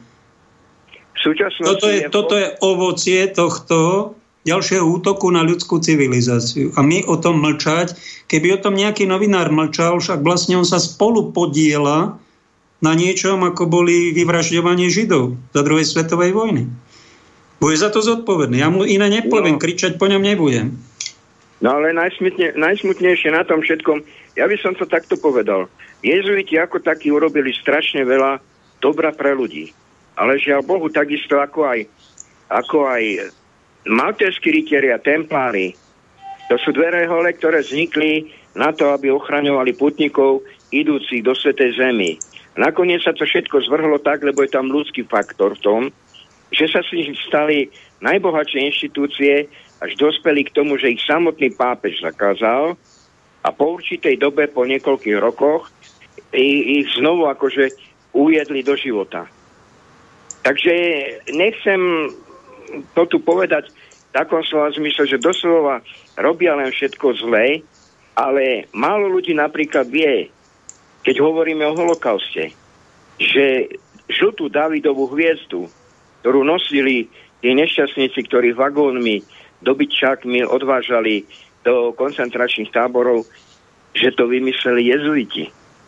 Že jednotky es es, ktoré založil Himmler, syn, syn otca, ktorý bol riaditeľom e, veľkej prestížnej kresťanskej škole v Nemecku, e, sa jedného času nehal počuť, že z najlepšieho kresťana najlepší fašista. A žiaľ Bohu sa mu to podarilo, lebo aj jednotky es es boli založené podľa stanov Ignáca z Loyoli. No, Takže, treba, to, čo... treba to doplniť, že ak to boli jezuiti, tak apostatovaní jezuiti, ktorí zaradili svoj áno, pôvodný áno. ideál aj svojho zakladateľa. Predstav si, počul si túto vetu od jedného nemeckého áno. štátnika. Keď áno. budete chodiť po prírode s otvorenými očami, stanete sa najzbožnejším človekom. Vieš, kto to povedal, ktorý nemecký štátnik? No, to neviem, ale môžeš mi prezradiť. Adolf Hitler. Áno, vidíš to. On tiež ja obdivoval to... katolícku cirkev, hierarchiu nejakého opáta, ale potom prišiel na to, že cirkev je zmekčila a treba ho zničiť. Tam sú zmekčili, ani sú bojovníci a začal kresťanstvom, obdivom ku kresťanstvu, aj takéto pekné reči by ste sa dočítali a skončil tým, že jediný prorok, ktorého rešpektujem, je Mohamed. A jediné náboženstvo, ktoré stojí za to a povšimnutie aj hodné obdivu, je islám. A, a sme doma. Adolf Hitler. Ešte, ešte k tejto debate by som niečo chcel také povedať a trošku to odľahčiť, že Opus Dei, Božie dielo, až dobre hovorím, pa, a, taká akoby paralela existuje Opus Bonum, ktorý... To čo? Funguje. To som ani nepočul. No, Opus Bonum funguje v Čechách. Založil ho arciopat břevnovský Anastas Opasek, čo znamená dobré dielo, až dobre hovorím. A okrem iného, okrem Opaska, ho, bol spoluzakladateľom aj istý pán Belkredy a Vladimír Neuwirth, reholník.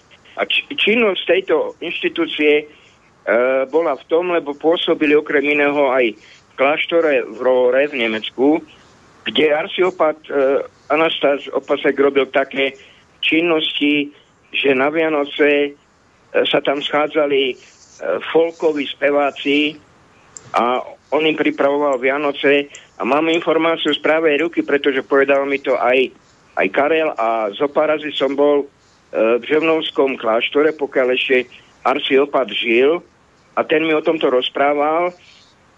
A za túto činnosť ho nazvali agentom Vatikánu, za čo dostal dvanásť rokov na tvrdo Československej republike.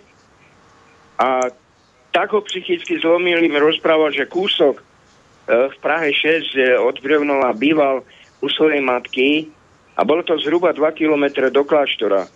Keď chcel prejsť, tak pol hodinu stál na prechode prechodcov a tak bol rozhádzaný, že sa bál na tú ulicu, na tú ulicu vykročiť. Takže ono sa dá povedať, že to zlo je poprepletané aj tým dobrom a mali by sme sa snažiť vždy vychytiť to lepšie. Pretože zmyslom človeka nie je robiť zlé. Zmyslom človeka nie je otročiť, zotročiť iných. Pretože na tento svet sme prišli všetci a sme závislí jeden na druhom. Ale keď tu zrazu niekto začne raziť teóriu, že je nás veľa, čo je akože pravda, áno, ale všetko sa dá riešiť. Človek má rozum na to, aby rozmýšľal. Ale keď niekto bohapusto vymyslí sedem miliárd vakcín a teraz hurá, ideme do toho, pretože my sme tí vyvolení, ktorí ten svet majú ovládať a ostatní, čo zostanú, budú na zozname, my ich ekonomicky zotročíme a budú na nás robiť. To je chorá filozofia. To je quattro reich. To je štvrtá ríša. To je pokračovanie toho, čo urobili cez Hitlera a pokračuje to v tzv.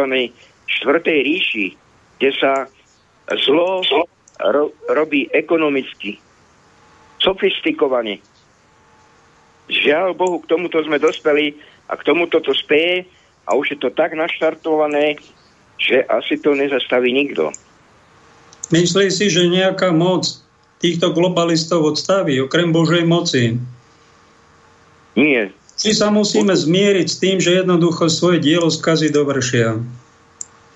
Áno, samozrejme, to je tak naštartované. Ono v podstate pre tých ľudí, ktorí sú veriaci, si myslím, že by mali byť, mali byť v strehu, mali by byť opatrní a mali by si uvedomiť, že sa skutočne blíži druhý príchod Ježiša Krista a tento to všetko vyrieši. Krásne hovoríš. No Bača a Štiepka povedali, že keby sme chceli svetu pomôcť, tak by sme mali one toho gate sa vylákať z Ameriky a doviezť ho sem na Slovensko a povedať mu, že vľavo či je skovatý poklad taký a tam si tam, tam ukázať, kde ten poklad je, a takej takom železnom a, a, a zavrieť ho do klietky hanby. Tam by patril, aby tam ľudia sa chodili na ňo pozrieť a že by sme veľmi pomohli aj samému Gatesovi a aj všetkým národom celého sveta. Odkazuje vám Bača o Štiepka. Tak my si môžeme taký humor akurát robiť, ale je to smutné, čo sa deje. No, že týchto pár ľudí, kto vie, či ich je tristo, vo BlackRocku či Vanguarde, to sú nejaké dve korporácie a ich šéfovia zasadajú, vraj ich je sedem. Prezradila jedna pani doktorka, ktorá do toho nakúkla, to by odpovedalo možno tým siedmym hlavám z Biblie. A v Rímskom klube už dávnejšie majú vraj celú planetu rozparcelovanú na desať častí, to by mohlo byť tých desať rohov alebo desať sfér vplyvu a je to tá apokalyptická šelma a my sa na to všetci vrátane kresťanských lídrov nemo prizeráme, česť výnimkám ako pán Vigano, ktorý sa to ako tak snaží pomenovať. Obávam sa jedného, čo sa tu momentálne v politike varí, hej, že útočia na, na mozgy ľudí predčasné voľby a referendum. A uvaria to všetko tak, že ľudia v domnení, lebo ja si kladím mlečnickú otázku. A kto, pane, kto dá tento Augiašov chliev do poriadku?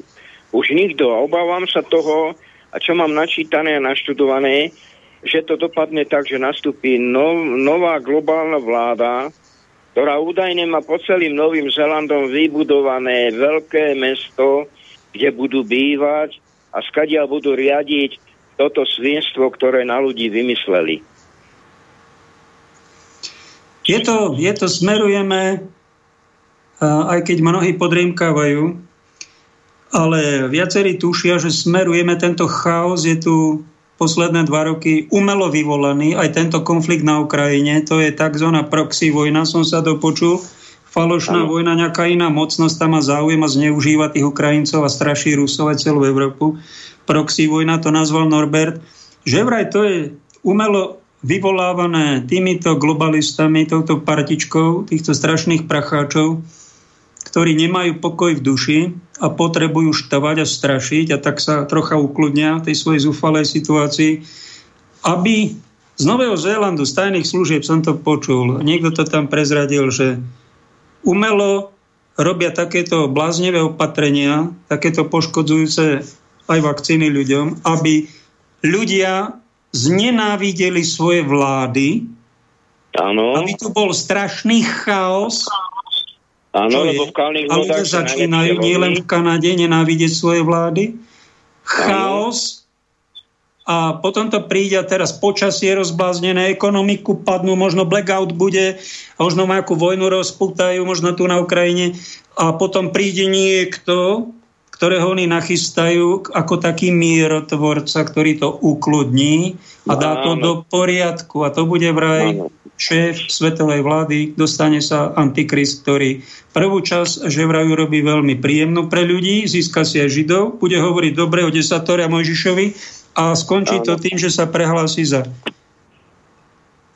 za Ježiša vteleného a bude veľmi škaredo hovoriť o pánu Ježišovi, našom spasiteľovi, a on bude ten Ježiš a bude z nemravňovať. A kto sa mu nepokloní, kto tu jeho značku šelmy nepríjme, nepokloní sa mu, bude vyradený mimo systém, zlikvidovaný, popravený už za to, že bol len slušný. Aj toto, že vraj svetu hrozí, a kto o tom mlčí, nehovorí veľmi dôležitú kresťanskú hodnotu, je vzdorovať antikristovským ministrantom už teraz, ktorí čušia a spolupracujú na, tým, na tom chaose, ktorý je tu okolo umelo urobený. Celkom zámerne urobený. Áno, jasné. Presne ako hovoríš. A deje, deje sa to podľa plánu. Ideme podľa plánu nielen Božieho, ale politika vonkaša stále naberá na chrapunskej sile, na démonskej sile. Je to stále väčší, no niekto to nazval chobotiny, niekto ootiny, vyberte si, nechcem to pomenovať presne, lebo je to strašný výraz, z pekiel vykotený. No a čo, keď to nemôžeme zmeniť vonku, ľudia si myslia, tí demonštranti, že odstavia toho truda od koryta a že tam dosadia nejakého statočného hrdinu a že bude dobre, ale musíme ich pripraviť skôr na tom, že oni sú tak strašne silní, že toto zastaví len moc Božia. Na toto sa pripravte. Aj na mučenickú obetu sa pripravte. Najbližšie roky do roku dvetisíctridsať. Moci nejaké ružobučké sny nerobte, mladí ľudia. Oci je to surové, ale niekto ich varovať musí. Áno. Aby sme si to neklamali navzájom. Rímsky klub riadi všetky tieto záležitosti. Slobodomurári, ilumináti, globalisti, krycí názov nosatí. No a my jednoducho sme príliš malí no a oni sú príliš vzdialení, príliš veľký. Obrovský rozdiel je medzi obyčajným občanom a nejakým hokejistom Jágrom alebo Gretzky. To sú bo- polobohovia, tri štvrte bohovia, strašne vysoko, kde si vzdialení, to bohatstvo, no a toto sú stokrát ešte, alebo tisíckrát väčší. A čo je zvláštne, čo povedal tu tak inteligentne, slušne, bez urážok Eliot Rostas, Tibor Zemavek, minule mi kto si dal jeho časopis o kresťanstve starší, tak som si ho prečítal. Ten kritizuje pápeža už dlhodobejšie a, a odhaluje v tom, že Pápežstvo Vatikán dlhodobo a cieľene zamlčuje príčiny, zamlčuje príčiny, kto rozducháva tieto nepokoje. Príde tam nejaký pán Biden do Vatikánu ktorý podpisuje vo svojej pracovnej dobe, že sa má potratiť nie sto tisíc, ale dvesto tisíc detí, úplne bežne. A tam mu vraj povedal niekto, že on je dobrý katolík. Však ti rozum zastane. Toto to, to, to je normálny svet. V normálnom svete my žijeme. A všetci čušíme, všetko je v poriadku. On sa tam pravdepodobne toho Trumpa odstavili umelo. Falšujú voľby, a keď sa to stalo v Amerike, my si myslíte, že nejaké voľby tu vyriešia, však oni všetko dirigujú. V päťsto štátoch. Robia si z nás dobrý deň, či dobrú noc. Ja radšej dáme pesničku. Ako pauzu, Boris, tam si. Pusti nám niečo radostnejšie.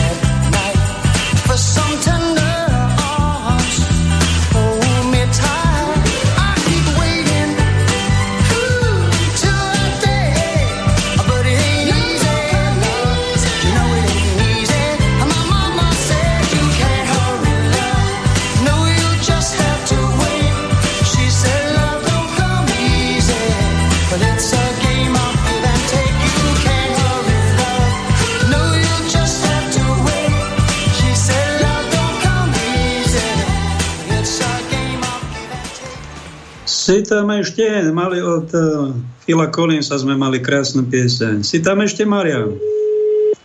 Povieme si niečo o Opus Dei. V tom dobrom, tam si, Marian. Áno, počúvam.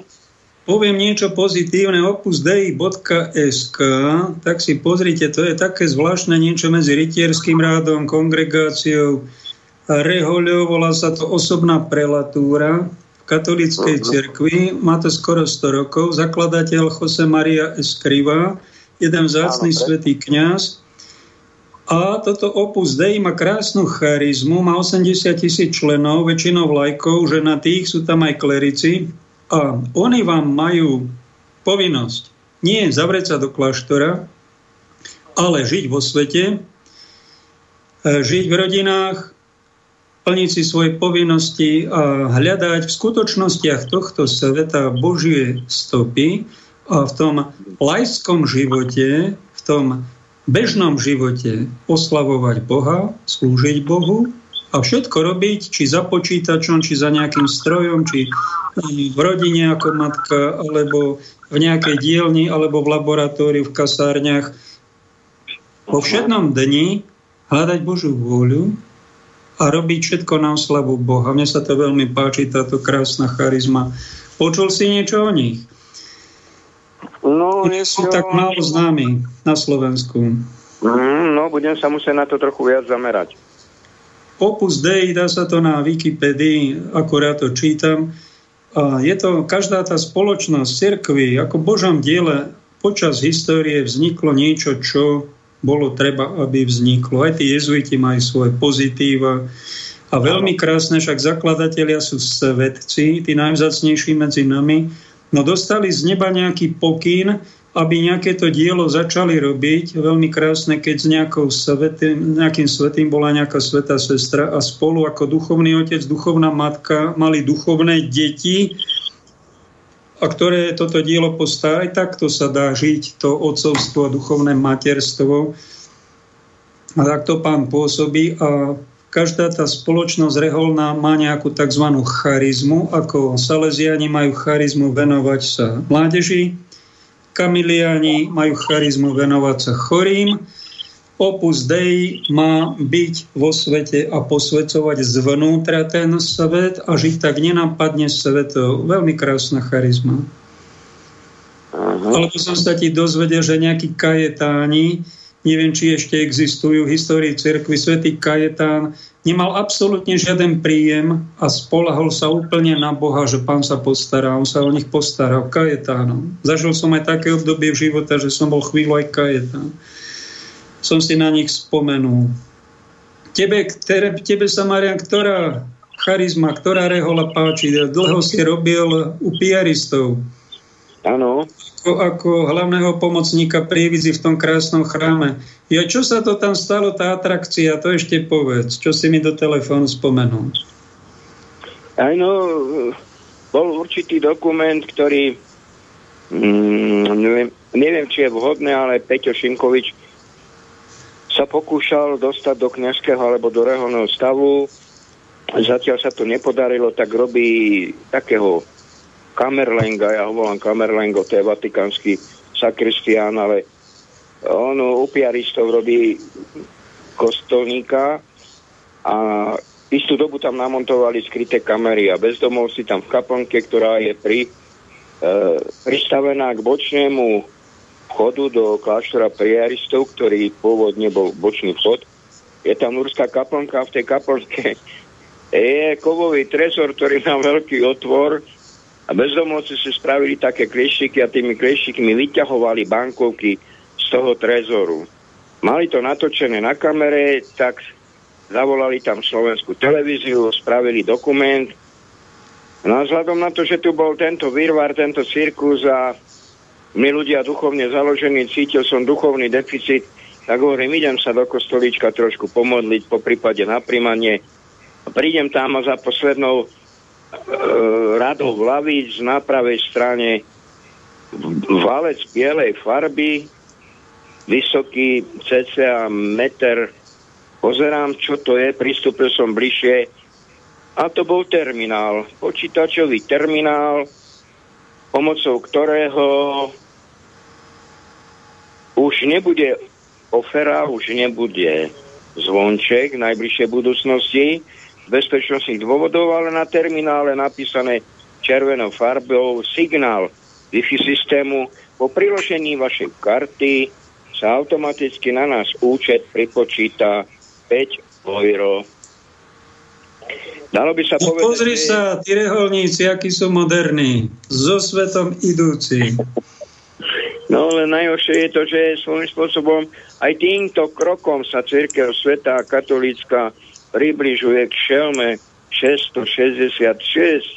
Každá palica má dva konce a treba to prehodnotiť, lebo celé toto ekonomické zotročenie, ktoré bude posledná fáza e, týchto covidových strán, ktoré na nás vychrelili, bude tá, že e, sp- spraví sa, lebo už v konšpiračných teóriách sa jednoznačne hovorí, do konca septembra dematerializácia peňazí. To znamená, že budú bankovky odstavené, lebo aj tými sa to prenáša, samozrejme. A že to na jar už má začať. Počul som o tom, že zrazu hotovosti nejako budú obmedzovať a bude to len v digitálnej forme a cez nejaké kreditkarty, no a potom aj to sa zruší a dajú nám nejaký čip do tela.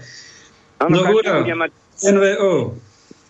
Každý bude mať v podstate kú ér kód, tým to začne. A kto nebude mať kú ér kód a chytí vás priore kakanie, tak si naložíte do gatí, lebo obrazne povedané t- cez ten kú ér kód vás aj záchodová baba pustí dovnútra.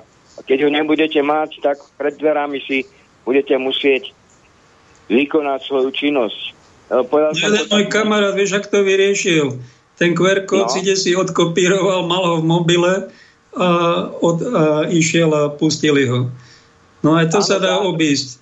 Keď to takto dá, na nás násilu robia ľudia, ľudová tvorivo si nejaké cestičky nájde. Pálko, Pálko, dá sa to, ale potom to bude urobené tak, že každý ten kú ér kód sa bude prečítať a bude urobiť na konkrétne meno. No, takže keď... Lebo keď občan... zrušia hotovosť a niekto povie vypnúť a hacknúť a to je také moderné slovo, že bu... keď ťa niekto ano. z tých úradníkov hore znenávidí, tak ťa hackne, nebudeš ano. mať žiaden príjem, si akože mimo, no ale však k tebe môže kúpiť niekto jedlo, kto s tebou býva, alebo s kým si kamarát na svoj účet, no a dá ti a prežiješ. Netreba sa zase báť. Nie, triás, že to. zahynieme. No a keby sme náhodou to, zahynuli, no tak budeme mučeníci. Ak nás niekto prenasleduje pre spravodlivosť, prichystajte sa na to. Ja vás tu nebudem klamať, že všetky hriechy budú odpustené a budeme sa len chichotať, ako to na ezoterickom kurze vám to kto si povie. Včera som postrehol, že už Švédsko robí propagandu na švédsku digitálnu menu. Už čím, čím ďalej, tým viacej Bitcoin, však Bitcoin je už stará záležitosť. Však týchto kryptomien je strašne veľa. Len jednu chybu to má. Že, a preto obrazne povedané to aj vyvíjajú. Že niekto bude mať, poviem príklad, päť miliárd dlžobu. Zapíše číslo, dá tam nejaký í bé á en, urobí enter, ano, a dlžoba neexistuje. Žiaľ Bohu, ja nehovorím, a ja už mám karty. Bol som v Nemecku, Hamburgu, som na stavbe robil elektrikárčinu, prišiel som, karta, odpípol som od, a tak ďalej. Pokiaľ sa to takto robí, lenže žiaľ Bohu, e, človek je taký tvor, že sú tu aj tí padlí anieli. Aj dobrí anieli, aj padlí anieli. A najhoršie na tom všetkom je, že všetko, čo človek v podstate vždy vymyslel, aj dynamit nevymyslel človek na, na vojnové účely. A nakoniec sa to zvrtlo tak, že sa pomocou pušného prachu začalo zabíjať. Vyrobili sa zbranie na zver a cez to sa vraždili ľudia a tak ďalej. Je smutné, že Pán Boh dal človeku slobodnú vôľu a že človek si vždycky vybere to horšie, lebo to horšie je jednoduchšie. Spraviť nejaký dobrý skutok, na to musí človek vynaložiť aj nejakú námahu. Ale to svinstvo, to zlo je tak urobené, že sa ti samé podsúva. A veľa razy je človek tak slabý, že to zlo mu viacej imponuje ako to dobro. Aj veru. Aj na tú cirkev niekto pozerá len ako keby to bol spolok deviantov, alebo že nič pekné tam není, nič znešené, ale keby ste žili trocha v cirkvi, zistili by ste tam aj veľa krásnych vecí, aj nádherných. Ale dozviete sa tam aj nejaký škandálik. Spomínali sme, keď sme boli spolu a išli sme desi v aute, tak si spomínal, prosím ťa, nespomeň ho menovite, toho človeka, že je v klerickom stave niekto a má dieťa nemanželské. A riešili sme toto, čo s tým človekom, lebo ho poznáme. No a čo má robiť taký kňaz, keď má nemanželské dieťa, alebo biskup s takým kňazom? Čo by si robil na mieste biskupa? Hmm. Je to škandál, je to v cirkvi, je to život, nie je toto najhoršie, stalo sa nejaký hriech, lebo deti sú majú plodiť v manželstve, s úctou, s láskou a pekne má to byť posvetné niečo. No a stane sa to aj kňazovi napríklad, čo sa opije, alebo ja neviem, či má nejaký bočak. Možno by bolo čestnejšie, keby odišiel z kňažstva a staral sa, ale keď tam není žiaden vzťah vážny, má odísť, opustiť to kňažstvo, má ho biskup vyhodiť ako úplne nejakú škodnú. Však hriechy robia všetci, menšie, väčšie. Preto musíme mať nejaké pochopenie. Ako by si to ty riešil, keby si bol predstavený v reholi alebo biskup, na biskupskom úrade? Toto by, ti, toto by ti život priniesol, že to musíš riešiť, čo každý biskup počas života rieši niekoľkokrát. Keď si mi položil túto otázku, áno, tak by som na to mohol mnohé veci konkrétne, ale nie je vhodné konkretizovať. Chcel by som len to povedať, že v našej cirkvi katolíckej sa veľa razy rozpráva o tom, ako by sme mali robiť dobré skutky. A práve tí, ktorí by mali začať s tým a tí, ktorí by mali robiť tie dobré skutky, ich nerobia. To je smutné. Ja som do určitej miery, keď Vilo rozboril, volával do relácie pána Krčmériho, tak som zdieľal taký názor, že o, aký je to dobrý človek. Ale kedysi dávno som vyslovil jednu vetu, že um, to bola pani Havlová Olga, to bola pani Kováčová a väčšinou sú to prezi- pani prezidentové, ktoré majú e, charitnú nadáciu a robia dobré skutky, ale ja to hovorím tak, že mm, plné ričky sa dobre... Mm, mm, nechcem byť až natoľko sprostý. A to isté bolo aj s pánom Krčmérim.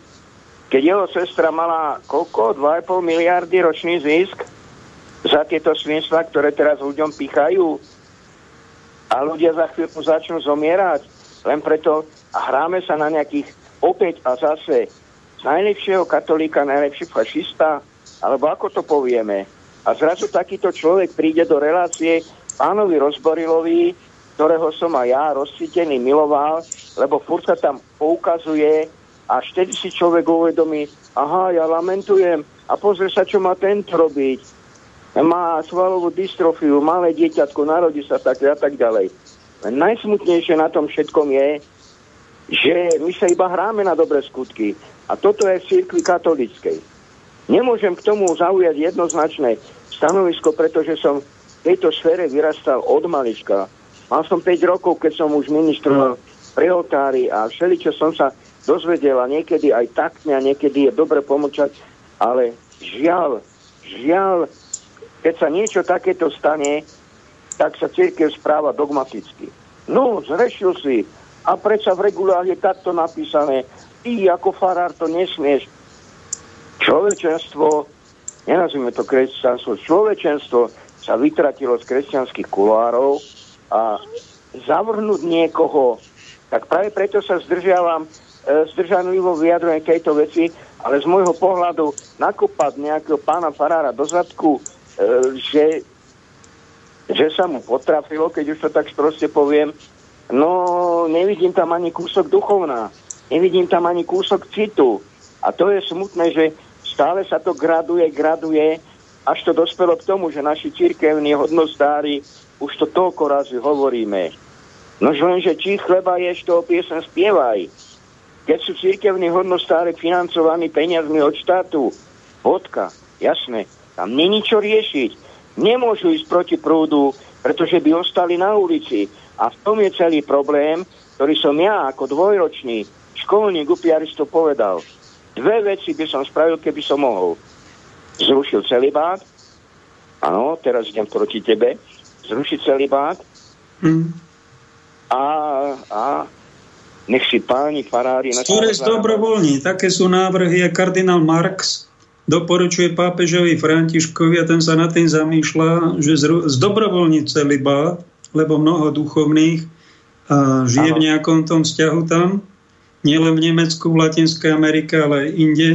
No tak rozmýšľajú o tom, len sveta Brigita Švédska mala také videnie, z neba sa Matka Božia zjavila, že pápež, ktorý zruší celibát, dovolí kňazom telesné manželstva, že bude horeť v pekle. To je patronka Európy, učiteľka cirkvi. Ja, ja si to pamätám a, ako teda. Niečo na tom bude, že kňaz by nemal mať telesné, tak ako mi to povedal jeden Martin. Pán farár, môže mať kňaz frajerku? Normálne na hodine náboženstva sa ma to spýta pred všetkými deťmi. Ja hovorím, nemôže. Zakázané. Frajerku, aby bol väčším frajerom a ona väčšou frajerkou nesmie, ale môže mať duchovnú priateľku, ktorú ktorá bude ťahať ľudí a ona do neba. Keď budú žiť tak, aby boli ich svedomie čisté, len to je dosť veľké umenie. ktorému sa aj sami kňazi vyhýbajú a radšej utekajú. Hoci svetci mali nejaké duchovné teda osoby aj druhého pohlavia, založili nejaké kongregácie, niečo, nejakú rodinu duchovnú žili. Dá, existuje to, len je to moc vysoký ideál. No. Ja som ešte chcel toto povedať, až môžem, lebo už sa blíži koniec. Otváral som prevízy Kaufland a okrem iného, keď som rozdával pracovné odevy e, tým ľuďom, ktorí ten Kaufland otvárali, tak som vyfasoval taký modrý ruksak. Priznám sa bez mučenia, že som si ho uh, osvojil, lebo je tam napísané Salesianer bag. Salesiánsky ruksak. A dozvedel som sa, že v Munichu majú Salesiáni najväčšie čistiarne v Nemecku, kde nosia obrusy a postelné oblečenia z hotelov, z reštaurácií a z tých peňazí žijú.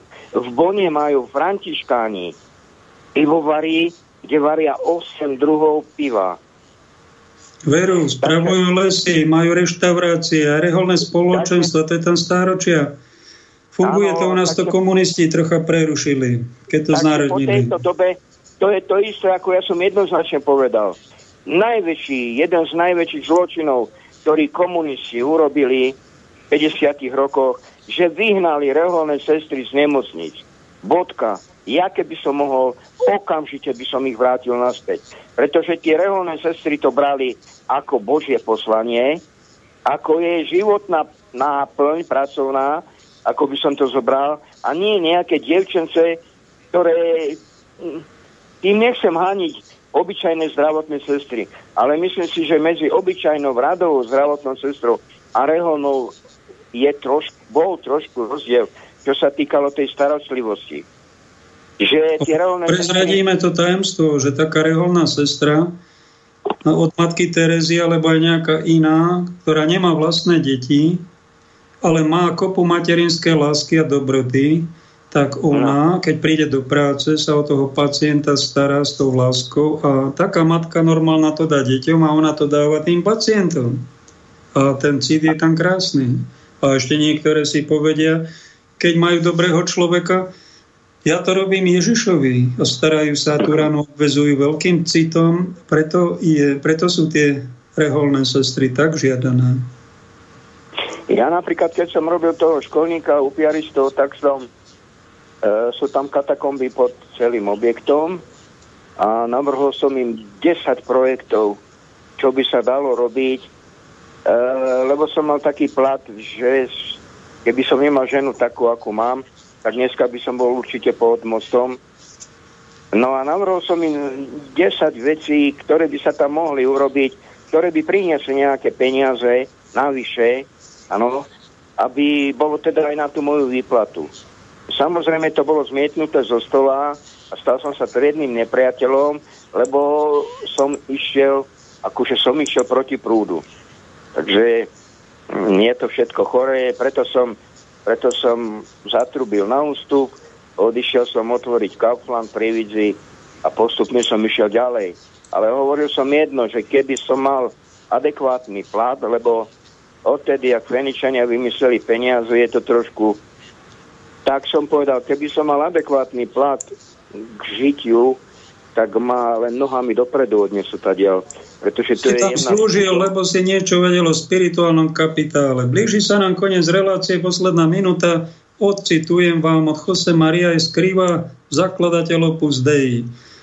Naopak teraz musíme s novou istotou pochopiť, že Boh vás volá, aby ste mu slúžili v civilných, svetských a hmotných činnostiach ľudského života, v laboratóriách, na operačnom sále, nemocnice, kasárniach, katedre, univerzity, továrni, v dielni, na poli doma a v každej z tohoto obrovského množstva prác. Na nás každý deň čaká Boh. Majte to na pamäti. V najbežnejších situáciách je skryté aj niečo sveté, božské. A je na každom z vás, aby to našiel. Ďakujem za počúvanie. Pekný zvyšok dňa vám praje brat Pavel.